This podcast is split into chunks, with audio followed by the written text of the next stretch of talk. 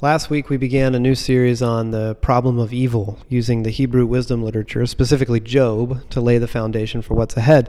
As we read through the wisdom literature of the Bible, the problem of evil surfaces again and again. This idea or this question if God is all powerful and all good, why are we seemingly surrounded by constant evil on all sides? Just this week, a teenager in Indianapolis went on a three day killing spree. His targets seemed to have been completely random. An 18 year old Pakistani schoolteacher died Wednesday having been beaten and burned alive after refusing a marriage proposal. And there were more than 75 similar incidents just last year.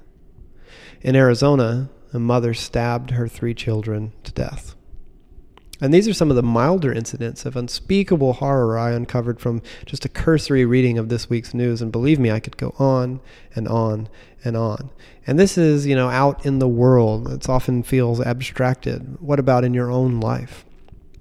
Some of you may have faced physical and emotional abuse in your life. Some of you may have lost parents or children or a spouse. Some of you have been betrayed or abandoned. Someone you know is sick or dying or has died.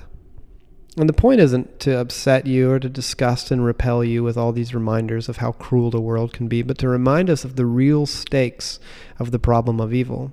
Our wrestling with the problem of evil must deal with suffering, sickness, sin, and death in all its forms, whether it's adultery, cancer, or the molestation and murder of infants. These are the horrors to which we draw our attention when we ask, where is God in this? Not just the evil out there on the news, but the evil we've seen, the evil we are seeing and will see in our own lives. Does evil of this kind imply that God is incapable of putting a stop to it? Does it suggest that God is indeed capable, but somehow he's unconcerned? Does this mean that God doesn't exist at all? Or is there a better way to understand the problem of evil? And tonight, I will suggest that yes, there is. An answer to the problem of evil is called a theodicy. And last week we went through great effort to admit that every theodicy has some amount of holes in it, meaning there are no easy answers, but there are answers. And tonight, as we wade into very difficult waters, I, I ask that we do our best to approach this conversation with open minds and with a tremendous amount of humility. If nothing else, things are about to get interesting. Before we end, we'll have talked about John Piper, God killing babies, tsunamis, and who is to blame when you get a flat tire. So buckle up because tonight may feel a bit more like a seminary lecture than a sermon, but I think that if we put in the work, this evening can be massively beneficial as we make our way through the rest of the scriptures. Are you guys ready? To begin, I want to address a very commonly held and I think dangerous theodicy. And that is the idea that God controls everything that happens in the universe, good or evil. In theology, this is called meticulous providence. Now, for about the first 500 years of the church, we have no indication whatsoever that anyone believed God was in control of everything. Rather, the opposite, actually. All of the earliest church fathers and theologians argued against the idea of an all controlling God, as this idea was said to undermine the concept of free will. And the tide first began to change with a church father called Augustine, who was first to equate the concept of God's sovereignty with the idea of control. Meaning, everything that happens happens because God makes it happen, including evil and suffering. For Augustine, when we experience terrible suffering, quote, we ought not to attribute our suffering to the will of men or of angels or of any created spirit, but rather to God's will. Augustine's ideas remained sort of undeveloped and were at first outright rejected by the church councils as heresy. But they lingered even so, and they were eventually further developed, made much more hardcore, and eventually popularized by a 15th century uh, French theologian named John Calvin. Today, meticulous providence is part and parcel of a theological tradition often called Calvinism or Reformed theology.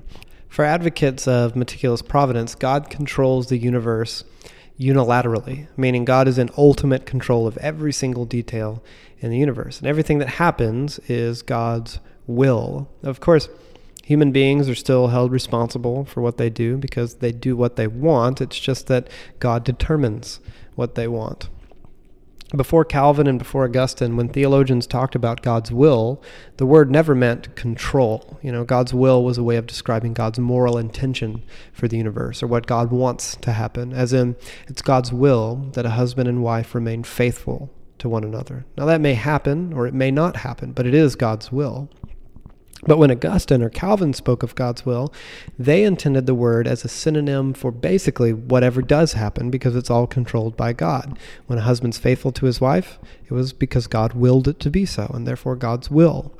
When a husband cheats on his wife, it's because God willed it to be so. It was God's will. And yes, humans are responsible, and yes, we should hate evil, but at the end of the day, it all comes back to God. Of course, meticulous providence is a widely held belief today, and because of this, I would argue many followers of Jesus think of God's will in this way. And I want to show you guys a clip of perhaps the most famous modern proponent of the meticulous providence view. It's right for God to slaughter women and children anytime He pleases. Um, God gives life and He takes life. Everybody who dies dies because God wills that they die. So God is taking life every day. He will take 50,000 lives today. Life is in God's hand. God decides when your last heartbeat will be.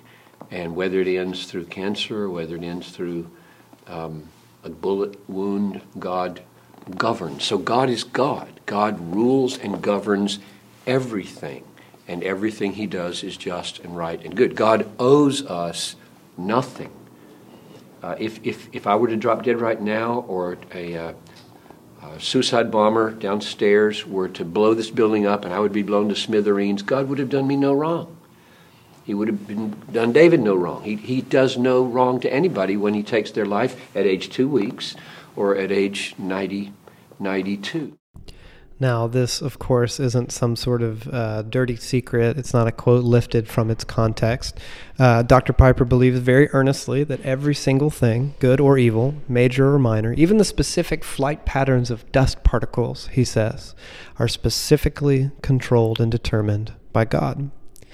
So, the, the specific development and spread of cancer throughout the body of a child, that's God. The bullets that enter the victims of a mass shooting, rather than those that remain in the chamber. That's God. The mother who stabbed her children this week, the, the teenager on a killing spree, the woman burned alive in Pakistan, all God.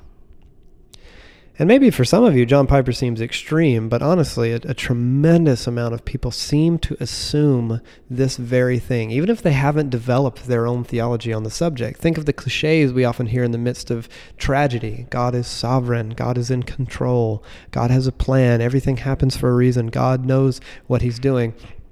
This is what a great deal of intelligent, Jesus loving people like John Piper believe. And the idea tonight isn't simply to take them to task, prove how much smarter we are. Tonight isn't about railing on what we don't believe, but since so, so many followers of Jesus often make these kinds of assumptions, and since this idea is so popular today, I think it tremendously important to have this conversation because here's the danger. For many, this view seems to offer comfort, at least on the front end, but often this view brings an outright crisis of faith on the back end. When those around us say, God is sovereign, but my baby daughter died during childbirth. God is in control, but my son was molested by a trusted family friend. God has a plan, but it's been five years since the divorce with not a single redemptive thing to show for it. For some, there's an initial comfort. Okay, God must be up to something I can trust, but eventually, God is often warped into a moral monster. Of course, this is the exact pattern we saw in Job last week. Job, Job assumes that when tragedy strikes, it was God that killed his family and destroyed his livelihood, and he takes comfort in the idea. But as the story carries on, quotes like, May the name of the Lord be praised, slowly devolve into quotes like, He mocks the despair of the innocent. Job rails against God, accusing him of cruelty and injustice.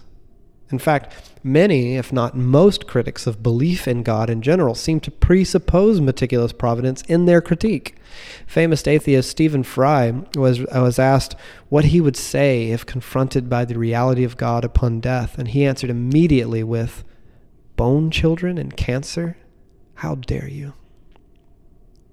Because Fry assumes the paradigm must be that God controls everything. One of my uh, favorite musicians, David Bazan, once a disciple of Jesus in the Reformed tradition, went on to denounce Jesus altogether. And in one song, Bazan sings, When you set the table, when you chose the scale, did you write a riddle that you knew we would fail? Did you make them tremble so they would tell the tale? Did you push us when we fell? Now, with respect to my intelligent, Jesus loving friends in the meticulous providence camp, I do not believe this. While one says everyone who dies dies because God wills that they die, the Apostle Paul writes in 1 Corinthians 15 the last enemy to be destroyed is death. The scriptures tell a detailed story of a God who is at war with evil, not in collusion with it. For Paul, death and all its impending and ensuing suffering are God's enemies, not God's will. And what does that mean? Well, to begin, it means that every single day events transpire that are not only outside of God's will, but that are the very opposite of God's will. Yes, God is all powerful and yet does not always get his way. By God's own design, both human beings and spiritual beings have been given genuine freedom to either partner with God or to rebel against him. And when rebellion comes, evil and suffering follow on its heels. The world is a terrifyingly free, wild, beautiful, and dangerous place. Evil is the byproduct of our creative freedom. Dr. Gary Bergiers puts it this way Evil is the result of the morally significant free actions of God's creatures. Evil does not originate in God's will nor his plan. Evil is the necessary contingency of a world truly free to choose God or to reject him. This is the story that the scriptures tell in vivid detail, not a world under God's unilateral control, but a world created from an overflow of God's love and then overrun by a hostile invader, evil. God isn't up to some mysterious greater good by causing evil. He's not merely helpless to stop evil. God is at war with evil. God's end goal in Jesus is to free the world from the awful grip of evil once and for all. And in the meantime, our world is a battlefield marked by the awful visibility of collateral damage. That is a very different understanding of evil than to look out at the horror all around us and say, God is in control. And for some, this view often has the reverse effect of meticulous providence in that it seems scary on the front end. Wait, are you saying God is not in control? Yes. If what you mean by control is the unilateral, all or nothing determination of every outcome, I am absolutely saying God is not in control. But I would argue rather than inviting a crisis of faith on the back end, this view brings with it maturity and hope more on that in just a bit. What I'm working to unpack here this evening is often called a spiritual warfare theodicy. The very why statement of Van City Church comes from Jesus' prayer Your kingdom come, your will be done on earth as it is in heaven. And with his prayer, Jesus clarifies that the heavens, or God's space, are a place where things transpire the way that God would like them to, while earth, on the other hand, is a place where God's will is not always done. On earth, there are other wills at work. First, there is, of course, God's will, not to be discounted. And I don't use the term personally, God is sovereign, because it has been hopelessly tethered to meticulous providence. But of course, all followers of Jesus believe God is sovereign. We just disagree on what that means. I would argue an adequate replacement for the term God is sovereign would be God is king.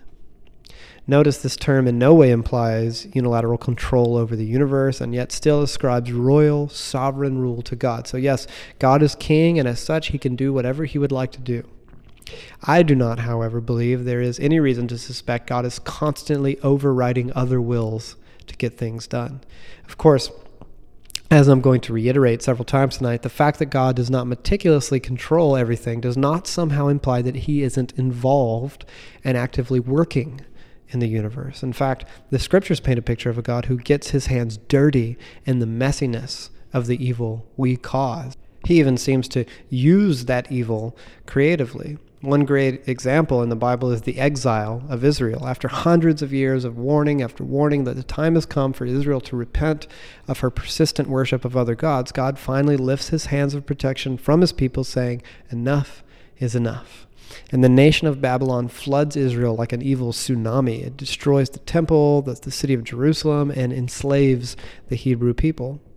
And yes, there are instances in the scriptures of suffering that transpires as either punishment for sin, like the story of the exile, or as discipline for followers of Jesus. But I want to make three quick points about this reality before we move on. First, the scriptures never put forth the explanation that God causes people to suffer as a punishment or discipline as a general explanation for the problem of evil. In fact, it's most often emphatically stated to be something else uh, randomness or the work of Satan. And second, there's a world of difference between, say, encouraging disciples of Jesus who are under persecution by, you know, reminding them that maybe God is refining their faith. There's a huge difference between that and encouraging the mother of a stillborn child to understand that baby's death as a way of God teaching her a lesson. God is always at work to bring good out of evil, yes, but to assume evil as God's discipline is presumptuous and dangerous. And finally, my last point on this the scriptures do not ascribe God's discipline as in keeping with his sort of eternal unfolding plan, but I would argue rather as a necessary response to sinful choices against which God warns and waits, meaning God is responsive. If you do this, I'll do this please do this so that I can do this. He, he hasn't necessarily planned to spank you from eternity past. He, he works collaboratively in human history. And in any event, these sorts of instances are very rare. They should never be assumed outright. So God's will is but one factor in a world full of wills. The second consideration is our will. In 1969, filmmaker George A. Romero altered the trajectory of American cinema, cinema with his movie Night of the Living Dead. For Romero, the truly horrifying movie monsters, not Frankenstein or the Wolfman or the Mummy, all popular monsters in the cinematic pantheon at the time, it wasn't even the horrifying, you know, flesh-eating ghouls that he himself depicted on screen. The truly scary movie monster is man, and what Romero has said many times over in his films is that as surely as evil can be located outside, it's often as close to home as you and I. Many of us think of the world in terms of us, the good guys, them, the bad guys, and we overlook the darkness that often lurks within. And we all contribute to the evil of the world in ways great and small, either our sin or poor judgment or bad decisions or immaturity. Even the way we shop and eat and live our lives can affect the world and others in the world in horrible ways. And of course, none of these things are God's will. They're for you and I to accept responsibility. And even though darkness lurks within, it lurks beyond us as well in the will of others. Our freedom isn't carried out in a vacuum. Every human is autonomous, you know, within varying degrees of their own cognitive capabilities. And where there are people with freedom, you will eventually find that freedom abused. Famous psychotherapist Scott Peck abandoned agnosticism for faith in Jesus after extensive study confronting the reality of evil inherent in human beings. And in his famous book, People of the Lie, Peck demonstrated horrific damage people inflict on one another when they're unwilling to face their own failures. And as a therapist, Peck observed countless incidents in his own practice that exemplified the evil of everyday human life and its horrible effects on innocent bystanders. There are, I'm afraid, evil pe- people guilty of evil things. And it's not just them, it's us as well. The flying of planes into buildings and the steering of predator drones to bomb innocent women and children. The malicious gossip about your coworkers, the, the deep seated rage that ekes out in the daily lull of traffic. Evil is carried out by our will, by the will of others, and by the Satan and the spiritual powers at work in the world. And believe me, I know, belief in a malevolent, mostly invisible, entirely spiritual entity is not in vogue. Belief in a spiritual realm as, as real as the physical one is not currently hip. Um, to the Western secular mind, evil is an abstract, sometimes even a relative concept. But I believe evil is both personified and real. Evil is personified in a spiritual being the scriptures call the Satan, and in his spiritual powers at war with God and all that God declares good and beautiful and true in God's world. And the scriptures give these entities all sorts of names angels, demons, spirits, princes, powers, principalities, heavenly beings. Uh, throughout the Old Testament, they're often called gods. Thus, to take both Satan and his freedom very seriously is crucial in developing a theodicy. In his book, God at War, Greg Boyd writes When one possesses a vital awareness that in between God and humanity there exists a vast society of spiritual beings who are quite like humans and possessing intelligence and free will, there's simply no difficulty in reconciling the reality of evil with the goodness of the supreme God. It virtually sidesteps the problem of evil. Even so, evil doesn't begin and end with Satan. In his in his classic book, The Screwtape Letters, C.S. Lewis describes a mistake we often make in assuming either Satan doesn't exist at all, or else he is personally responsible for every flat tire, every parking ticket, every runny nose you've ever had. And I could be wrong. I doubt Satan gave you the runny nose. You know, he is he is an omnipresent. Uh, if the most he was up to this week was giving you a runny nose, it must have been a slow week in the world.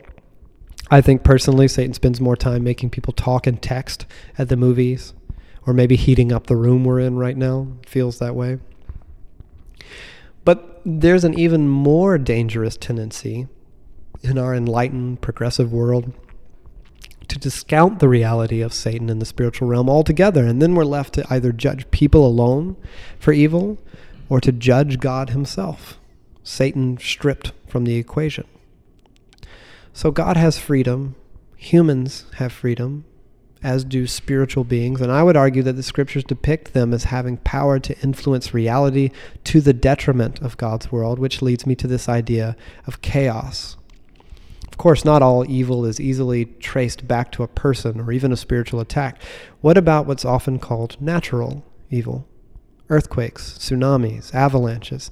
And since I take Satan in the spiritual realm very seriously, I believe that spiritual beings possess the power and ability to affect the natural order, even to a massive degree.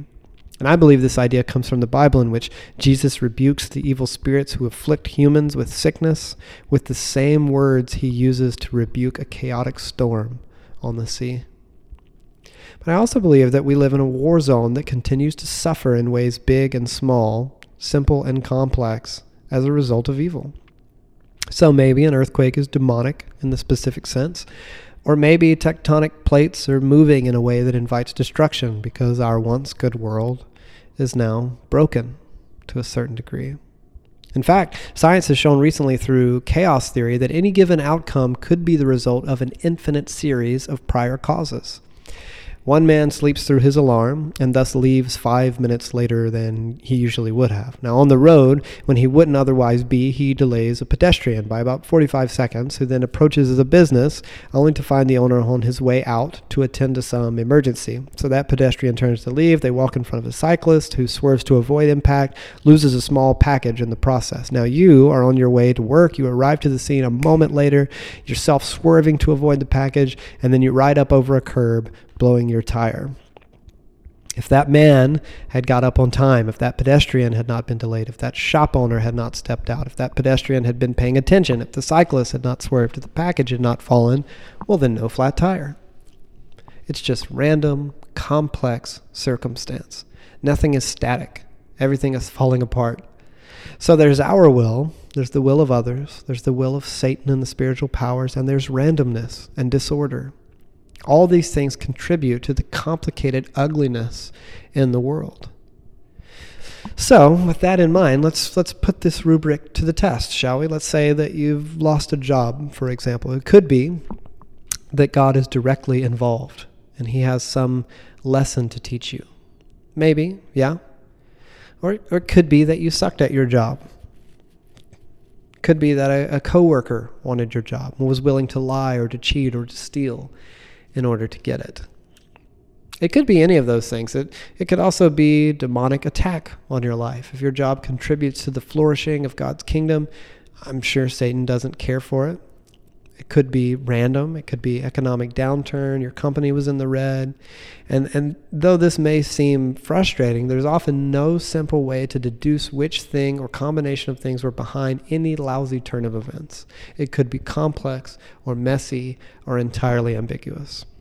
And sometimes I think we can identify the cause or source of suffering as resulting from our own sin or from someone else or from Satan, and often we just can't. But I wonder if we sometimes run, run to the wrong question when we ask why. I would argue that as, as we scramble for an explanation to the problem of evil, God is after the solution. We want God to say something about it, but God wants to do something about it. And remember, the vast majority of Scripture is narrative. So rather than offer a philosophy, the Bible presents a story, one written, in essence, to tell the story of what God has done is doing, and will do about evil. And the story goes like this A long time ago, God created a place that was very good, and he eventually creates humanity to partner with him in developing the potential of this new world. But an evil presence has invaded and made war within God's good world. And this evil then leads the first human rebellion against God as king, as human beings favor their own rule and reign, rejecting the rule and reign of God. Now, humanity, having thoroughly rejected God, has invited evil here to stay in the created order. But God is not through with humanity, nor with the world he's created. He sets to work on his great project to do something about evil by calling out a people, Israel, to set the world to rights.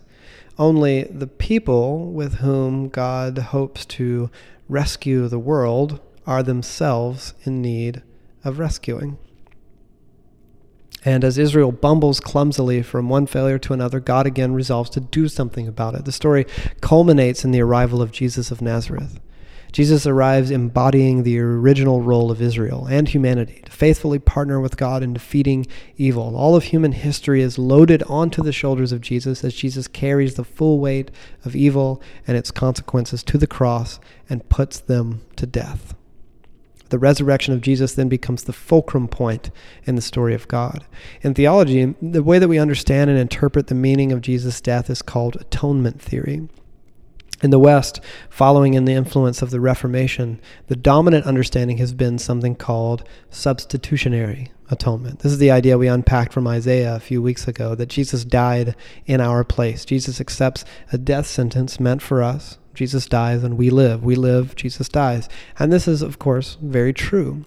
But interestingly, for the first thousand years of church history, the dominant understanding of the atonement was something called Christus Victor, the victory of the Messiah.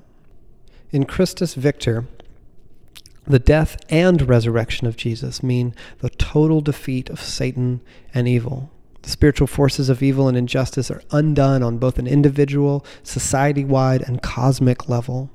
And though the battle rages on for a time, even death itself will be undone and ultimately destroyed.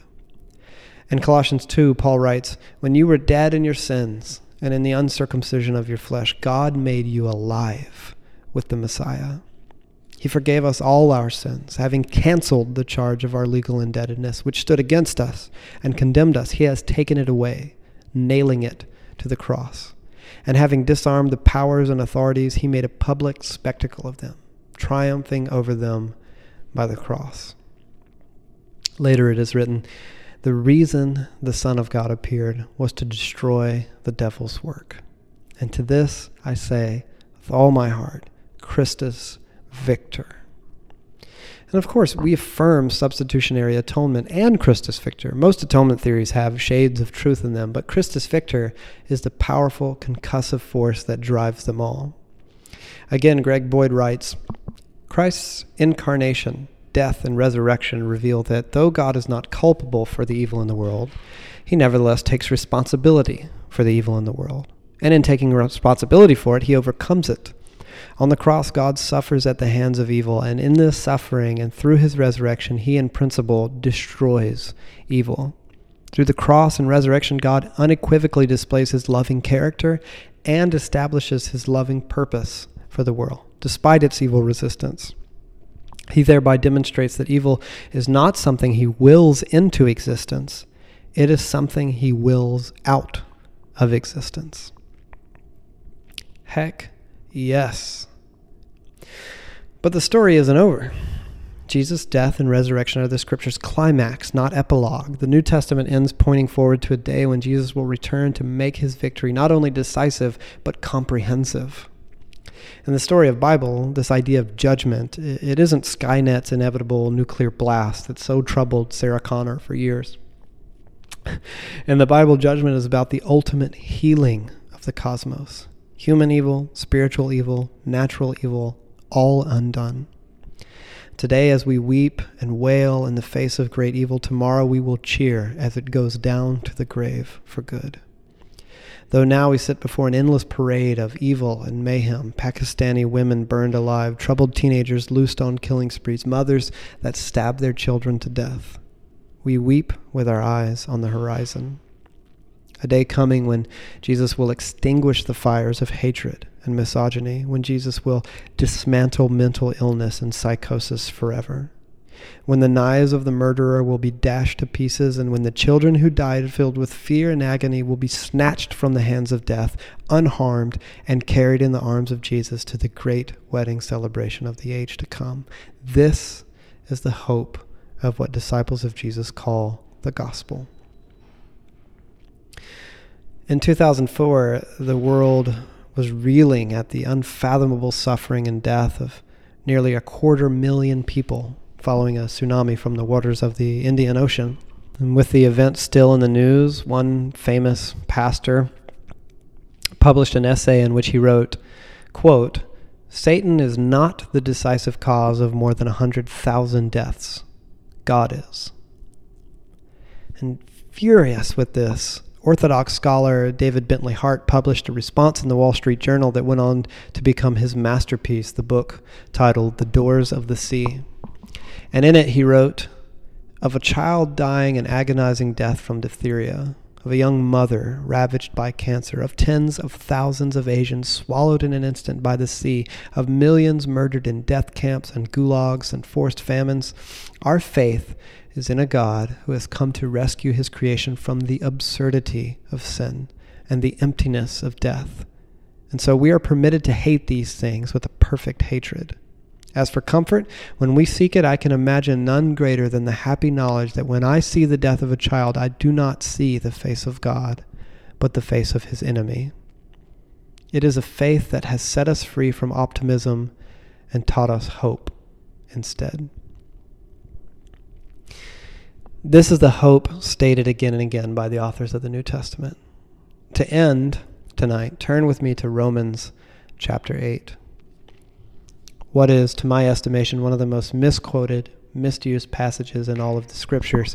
Here, Paul writes of something called our present sufferings and about our hope for the future. Romans 8, beginning in verse 18. I consider that our present sufferings are not worth comparing with the glory that will be revealed in us. For the creation waits in eager expectation for the children of God to be revealed. For the creation was subjected to frustration, not by its own choice, but by the will of the one who subjected it, and hope that the creation itself will be liberated from its bondage to decay and brought into freedom and glory of the children of God. We know that the whole creation has been groaning as in the pains of childbirth right up to the present time. Not only so, but we ourselves, who have the first fruits of the Spirit, groan inwardly as we wait eagerly for our adoption to sonship, the redemption of our bodies. For in this hope we were saved. But hope that is seen is no hope at all. Who hopes for what they already have?